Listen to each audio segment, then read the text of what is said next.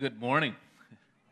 All right, all right. My name is Tony, and I am the lead planter at Sojourn Spring Branch, and I am very excited uh, to be here and to open up God's Word and preach um, the Holy Scriptures. I am privileged and honored uh, to know Taylor, Pastor Taylor. Um, him and I, we were in uh, the Houston Church Planting Network's residency two years ago, and uh, just God had it planned that uh, He was going to plant Sojourn Galleria, and I was going to be later planting Sojourn Spring Branch. And it has been a move of the Holy Spirit uh, for us to experience uh, that um, partnership with one another. Um, just to give you an update, I don't know if you know, I think you do know, but uh, Sojourn Galleria is part of a uh, family of churches known as Sojourn Houston. Um, we have a church in the uh, Heights area, in the Montrose area, here in the Galleria, and seven months ago we launched um, Sojourn Spring Branch. Uh, just to give you a little report, we started with two parishes about nine months ago before we launched. Uh, and this month, we are so excited to have our third parish, um, and that's a thrill for us. Yeah. yeah. At the same time, I've been encouraged by Sojourn Galleria and by Taylor every week that I see him um, he always is uh, uh, the most prayerful guy, prayerful guy in the room, and I am uh, honored uh, to know him. Now, uh, they tell me here that this is the land of 60 minute sermons. Um, so I, I don't know how we're going to do. I, you, you either going to be disappointed um, or you're going to be really thrilled that you're going to get out early. Um, but, but, but today, today we are in the text that Nathaniel read, and, and uh, I am so excited to preach this. Usually, uh, we have our gatherings at 5 p.m. every Sunday, so usually this doesn't get printed until about 3 p.m. But this morning, I got a call really early and uh, had to print it out soon, so it's hot off the press, and I am excited about this uh, sermon. So today is the last sermon in the series on revival. We've been tracing the theological t- theme of revival throughout the scriptures for the past few weeks. We, we prayed, we, we, we have said that prayer is the foundation of revival. We've looked at texts with David confessing his sin in Psalm 51. We, we have looked at texts like Hannah um, praying that the Lord would give a victory and prophetically praying that it was Jesus, the one who was going to uh, give that victory. We, we, have, we have been in Luke chapter 14 where we've said that Jesus deserves our complete devotion, whether it comes through um, our earthly relationships, through our own life, and even through our possessions. He says, Hey, if you can't give all this up, you can't follow me. We have said that a correct view of suffering is what sanctifies us and what makes us holy. And, and all of these topics are treated as means to get us in position to experience the ordinary grace of God in extraordinary measure if He so wills. This, this is to get us in position so that we're not get, we don't get caught off guard when the Lord shows up in an ordinary way. And today, today we see a picture of the revived church. Today, Nathaniel just read um, the description of a revived church. A revived church is a church that learns together, is a church that loves one another, it's a church that participates in liturgy together. A, a, revived, a revived church is a church that praises God and has favor with everyone. A revived church is a hopeful church that lives in this age. And, and as Christians, we, we need to understand the, the movement of the Bible to fully understand what this text means to us. So, so, so, so this event in Acts chapter 2 is not an isolated event that we just get to read on Pentecost Sunday. This event is significant for us.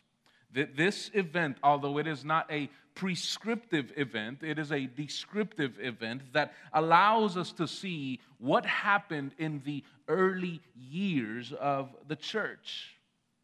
We just read the end of Peter's sermon. He was finishing in verse 36. And, and what Peter was saying at the end of his sermon, he, he was preaching because something unusual had happened. At the beginning of this chapter, there were about 120 people speaking in other tongues, in other languages. This was unusual. Verse 11 of this chapter says that they were speaking God's mighty words in other languages that they did not learn. And how do we know this?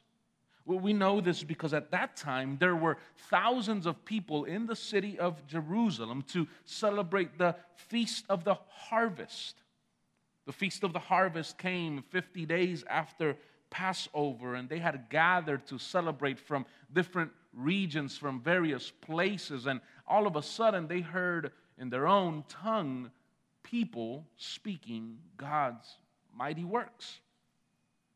And at Pentecost, we, we see, at Pentecost, we see a celebration of material harvest that was transformed to a spiritual harvest with practical implications. Peter preaches a sermon and he, he validates the crucifixion and the resurrection of Jesus that had happened a few weeks before with Old Testament writings. He, he interprets the miracle of tongues as a fulfillment. He presents Christ as Messiah in fulfillment of the Old Testament scriptures. And he finishes a sermon, this sermon that he preaches, with a call to repent and to be baptized.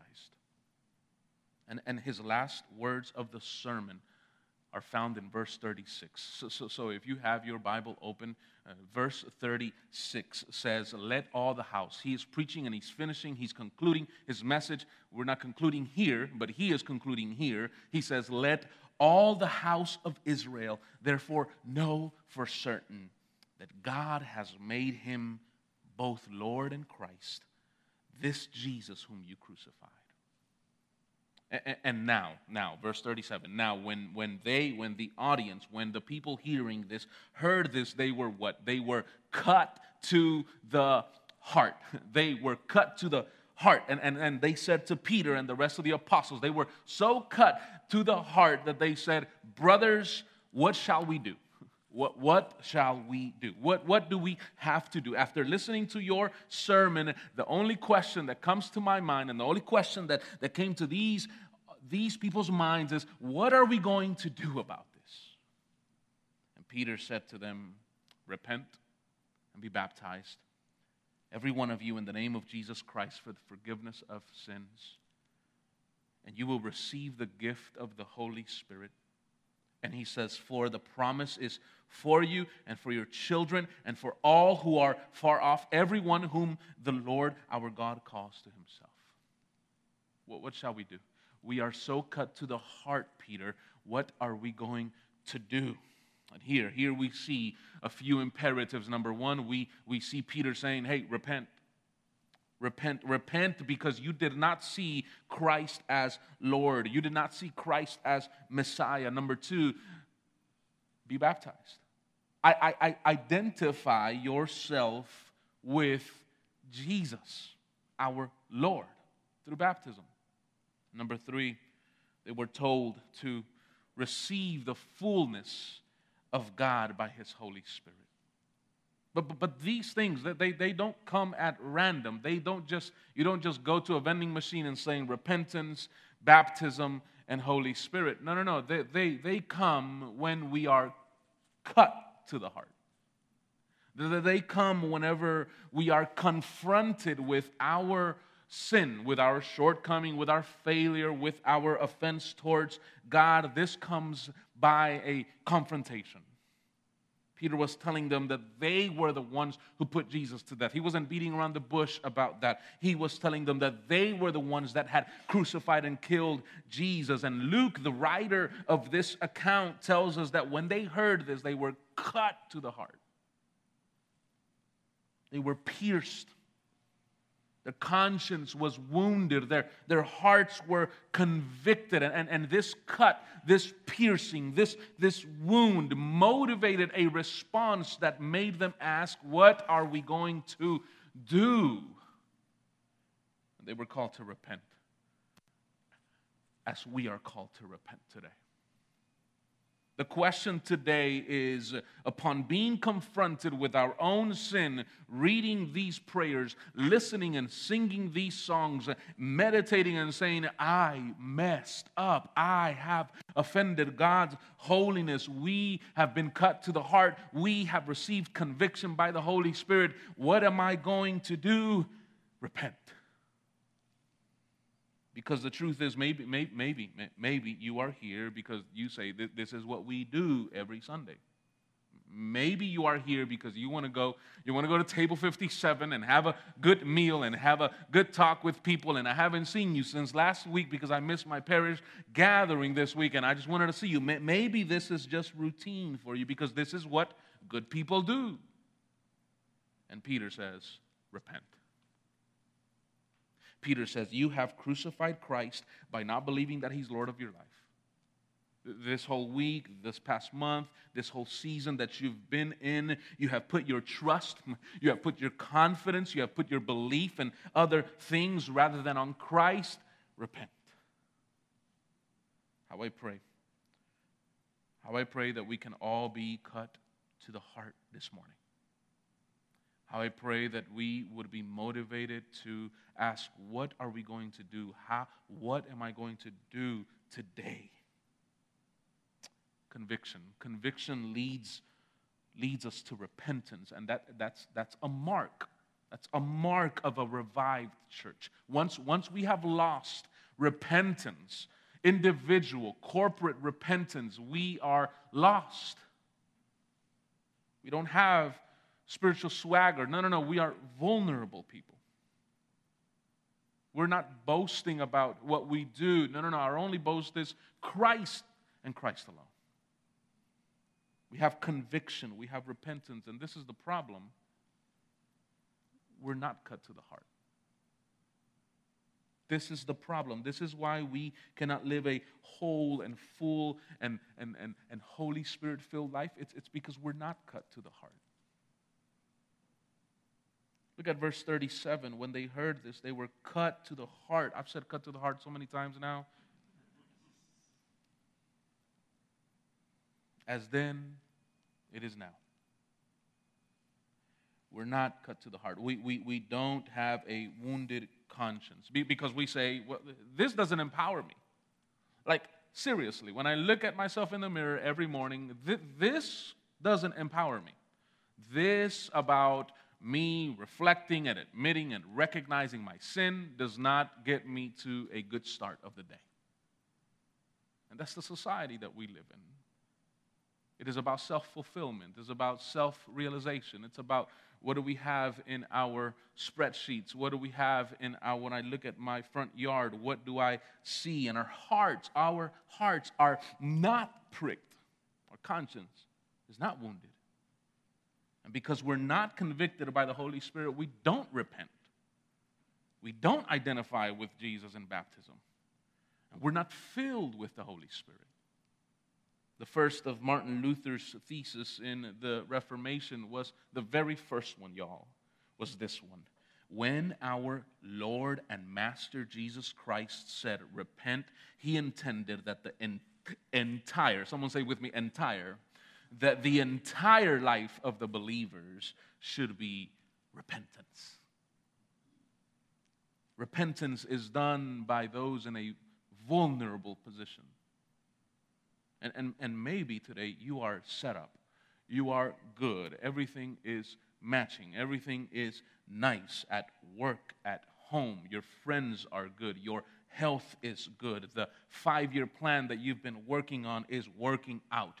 But let's not forget to live a life of repentance. When we are baptized, we are marked by the identity of a suffering servant. When we are baptized, we are marked by the identity of Jesus. And, and baptism is a sign and a seal of God's promises to the covenant people. In baptism, God promises that by grace alone, not, not our own work, but by grace alone, He will forgive our sins. He will adopt us into the body of Christ. He will send the Holy Spirit to renew us and cleanse us. He will resurrect us to eternal life. This is the promise that is made visible in water baptism. Through baptism, Christ, He calls us to, to a new obedience, right? And let me remind you that, that, that He calls us to a new obedience. And what is that? To, to love and trust God completely, to forsake the evil, to live a new and holy life. A life of repentance, y'all, is modeled by the lives of the baptized. A life of repentance is modeled, should be modeled by the lives of those who are baptized. So repent, be baptized, says Peter, and you will receive the gift of the Holy Spirit. What, what does that mean? Receiving the gift of the Holy Spirit is to experience God in the everyday. He has come to dwell in, He has come to live within, He has come to what He has desired forever to be with His people. And this is different from some specific spiritual gifts found in First, second, uh, First Corinthians 12 through 14, but, but this is God in us, guiding us, leading us, giving us joy through our sufferings. But we don't experience repentance, y'all. We don't experience God's Spirit because we are not convicted. We are a people, y'all. Seriously, we are a people that I'll just sleep it off. I, will just binge on Netflix. Like House of Cards just came on. Let's do that, right? Because we're not cut to the heart. So, so, so, so, here is a reminder of what God in Jesus did. If, if we go a little bit before this, uh, these, this passage that we just read, look at verse 23. And it says, This Jesus this is where we get hope, y'all. And I love it whenever the text starts with this Jesus. This Jesus, delivered up according to the definite plan and foreknowledge of God, you crucified and killed by the hands of lawless men. Verse 24 says, God raised him up. Hallelujah. Losing, uh, loosing the pangs of death because it was not possible for him to be held by it. So, so this is the reminder. This is the reminder because I know you say, man, Tony, yeah, we're not cut to the heart. We are not wounded. Our conscience is just great. So this is where you're going to leave us? No, no, no. This is what I am here to remind you of. Verse 23 and verse 24 Jesus was crucified and was raised from the dead. Bible scholar F.F. F. Bruce, he writes that the early apostolic preaching regularly is comprised by four elements. Number one, the announcement that the age of fulfillment is here, right? One. Two, that, that the account of the ministry, death, and triumph was fulfilled in Jesus. This is it right here. Verse uh, uh, uh, 3 is the citation of Old Testament scriptures. They would always take you back to the Old Testament in their preaching. Like if you read the accounts where people are preaching in Acts, this is what you're going to find. And the last one is a call to repentance. And in verse 23 and 24, we see, we see the account of Jesus' death and triumph. We see Jesus being crucified and being raised on the third day. This Jesus, he gave up his life, he laid it down. In so doing, he was providing an escape to his killers. He was providing a way out for them. And Peter, Peter was telling them this so that they would believe in Jesus. This Jesus lived a life, you all know this, that you and I, we can't live. We fall short of it. He lived a perfect, sinless life. We, we messed up this morning, okay? Getting ready, we were like, we messed up. Driving here, we probably cut somebody off and, you know, gave them a wave. I don't know.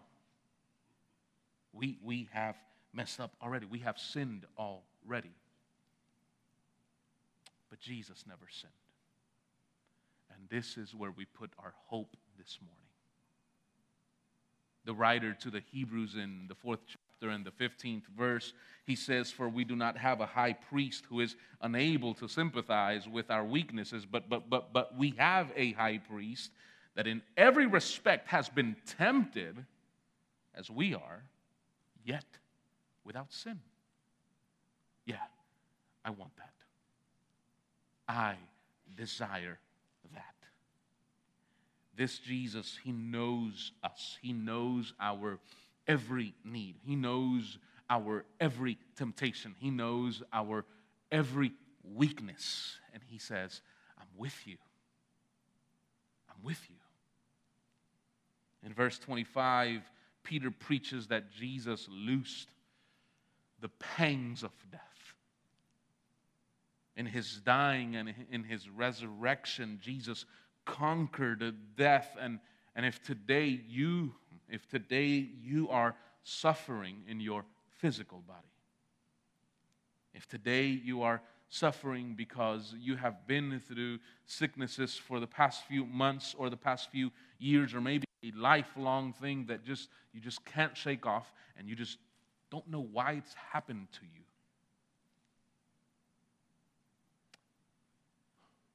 You and I can be encouraged that because of Jesus Christ's work, He, he loosed the pangs of death. And that your body and our bodies may fail and one day give out and stop working, but we will be renewed through it, through this life, being renewed through it. And at the end of it, we will be renewed by it. This Jesus. This Jesus was crucified and was raised on the third day to, to not, only, not only give us a new physical body, but to forgive our sins. And today you can be cut to the heart when you see our insufficiencies and when we put our sights in the sufficient, all sufficient Christ. Today, you can be convicted of your sins, of your offenses against the holy God when, when we confess that we have not recognized his words, we have not recognized his works. And Luke, the writer, the writer of this passage, he, he tells us in verse 39 that around 3,000 people 3,000 people. Like, seriously, that's a church planter's prayer.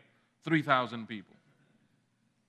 He says that 3,000 people received the message and they were added to the group that believed Jesus as Savior. Luke goes on to describe the life that they lived, and, and from here it's where we draw implications of how we should live in light of Pentecost Sunday. Look at verse 42. Because they were cut to the heart? Because they repented, they were baptized, because the promise of the Holy Spirit was there with them. What did they do in verse 42? And the Bible says that they were what? They they devoted themselves. Someone say devoted. They were devoted. They devoted themselves to what? The apostles' teaching, that's number one, and the fellowship, right? To, to the breaking of bread and the prayers. And, and, and here we see, we see that the early Christians learned, loved, and participated in liturgy. You can thank Tim Keller for those three L's uh, learned, loved, and liturgy. F- first, first they, they studied. This is, what, this is what they did. They studied the apostles' teaching. This was the New Testament that they were they were listening to it. They, they studied it. They devoted themselves to it. They reflected on it. They digested it. These were people marked by the words of God. They learned the scriptures. This is why it's important for us to, to own a, a, Bible, to have a Bible app like Susan, to know how to, to know how to read, to know how to, to look at the text and, and learn the scriptures, to, to mark it, to highlight it, to ask questions about it. they learned. Secondly, they loved one another. It says that they devoted themselves to fellowship. What, what, what does it mean to be devoted to fellowship? That's a strong word, devoted, right? De- devoted to fellowship. That means that though they, though they had this new life that was working out for them, they still had to work it in. devoted to fellowship. In other words, you have fellowship with me, but at the same time, you and I don't have the same tastes in music or in food, right? And we have to be devoted to one another. You and I don't look the same. You and I don't have the same background. You and I don't have the same culture, but we are devoted to fellowship. We are we're called to work this thing out devoted to. We have to work on. We have to work at that commonality that we have, that common ground that we have, that Jesus is Lord. We have to learn how to live together. And that's going to be really hard at times. When, when conflict arises in your parish, you are devoted to fellowship. When conflict happens in your parish, you don't run away, you don't, you don't lay back, you don't, you don't beat around the bush. No, no, no, you lean in. And you say, hey, let's work this out. Devoted to fellowship.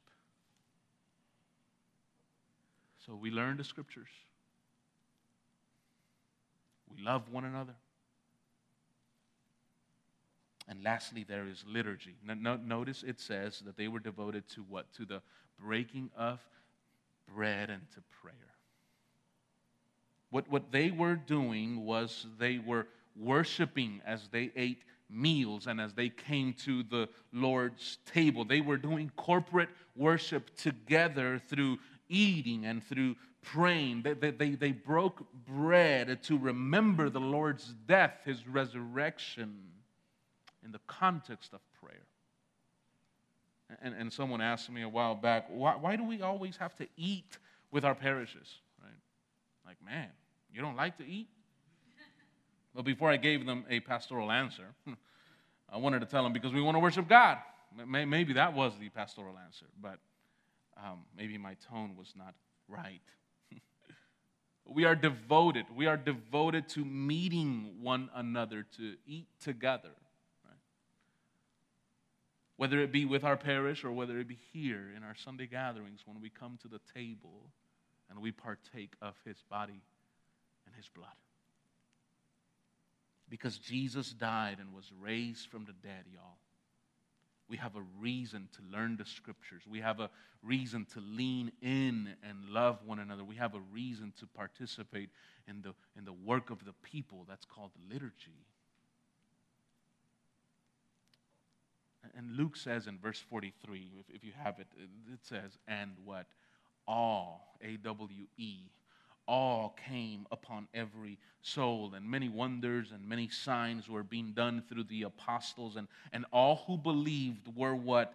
Together. This is not an isolation, individualistic Christianity. No, no, no. They, all who believed, were together and had all things in common.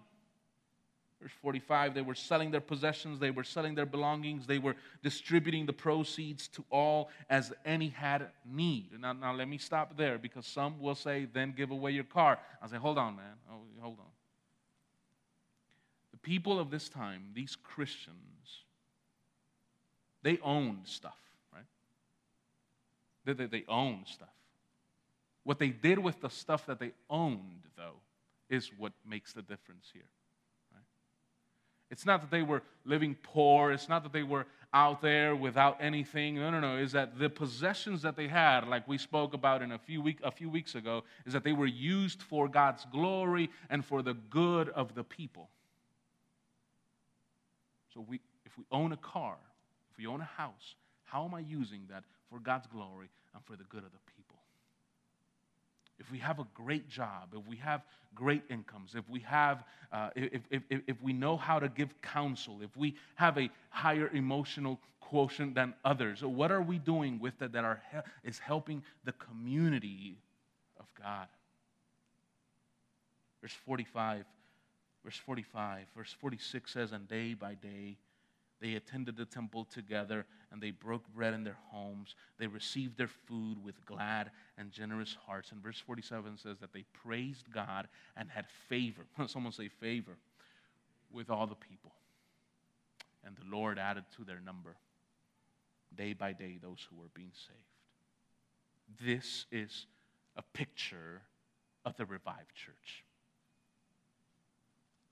M- may we experience a sort of version of this if the Lord grants it. And if you can tell, every topic that we've covered in the last few weeks come around in this picture of this church. The first believers in Jesus, they prayed. Prayer is the foundation. The first believers in Jesus, they confessed their sins and repented the way that David did in Psalm 51.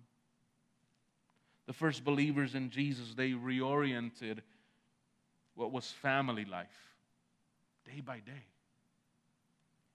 They reoriented their earthly relationships. They reoriented their possessions. They shared everything. And they suffered. You just read a few chapters after this, they, they, they suffered. A revived church, y'all, is a church that is in a posture of prayer and confession. A, a revived church is one that orients her love for our own life, for our relationships and our possessions. This, is what a revived church looks like. A revived church is a church that, that, that learns together, that loves one another, that is participating in liturgy. And as I close, right, they do two things. And this is my hope for us. This is our hope for all the churches in Houston. Number one, we're called to praise God. So, so, so this month, right? This month, let's go into our neighborhoods and let all come to every person who meets us. Let, let, let them say, He, He. Let them say, She has, has been marked by something else. They have been marked by Jesus. A- anywhere, anywhere you go with your parish this month, whether it's to break bread, whether it's to have a picnic at the park, whether it's to pray, whether it's to live, live this life together, may we praise God in all these things. And the second thing is favor. And, and, and it's not that you're looking to have favor, it is just that it, it happens when you're praising God, when you are sharing things, when you are living a life together, when you have been living a life marked by repentance, marked by conviction, when you have identified yourself with Jesus, when you're letting the Holy Spirit guide you and lead you, this is the outcome of living like this favor, right? The people of God had favor with all people, and oh, how we need favor today. The praying, repentant, suffering, reorienting people of God had favor with everyone. I- imagine that. Imagine if Christians were known for the good that we do. Imagine, imagine if we walked into a bar or a coffee shop or a store or a park or a job, our own jobs, and we, we claim ourselves to be Christ followers, imagine them saying, Yes, I'm so glad you're here. Imagine them saying that.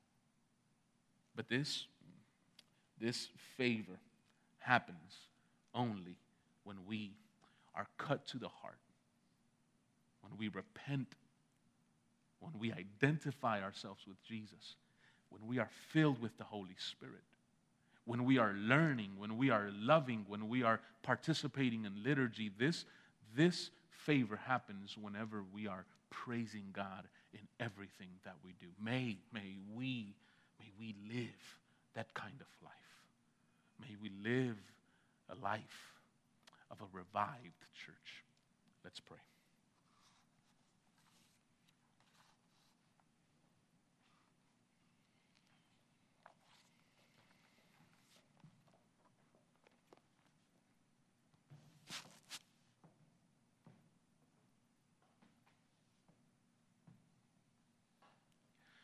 Father, we have uh, we have um, recognized your love towards us through your Son, Jesus. We have recognized it through the power of the Holy Spirit. And today we respond. Today we respond in worship to your word. May, may your word seep into our hearts. Fill us with your word because your word is truth. I, I pray, Lord, for every person in this room, wherever they are in their journey, whether it's starting to ask what shall we do now? Or, or, or whether it is, how do I share or how do I resolve conflicts? Or, or, or whether it is that they're living already in this abundant life and have favor wherever we are in that journey. We recognize your grace for us. We recognize your love for us. And today we are called to repent and to live into that life. Today, as we take these elements of bread and wine, may you be exalted, may we be nourished, and may your Holy Spirit guide us and lead us. In Jesus' name, amen.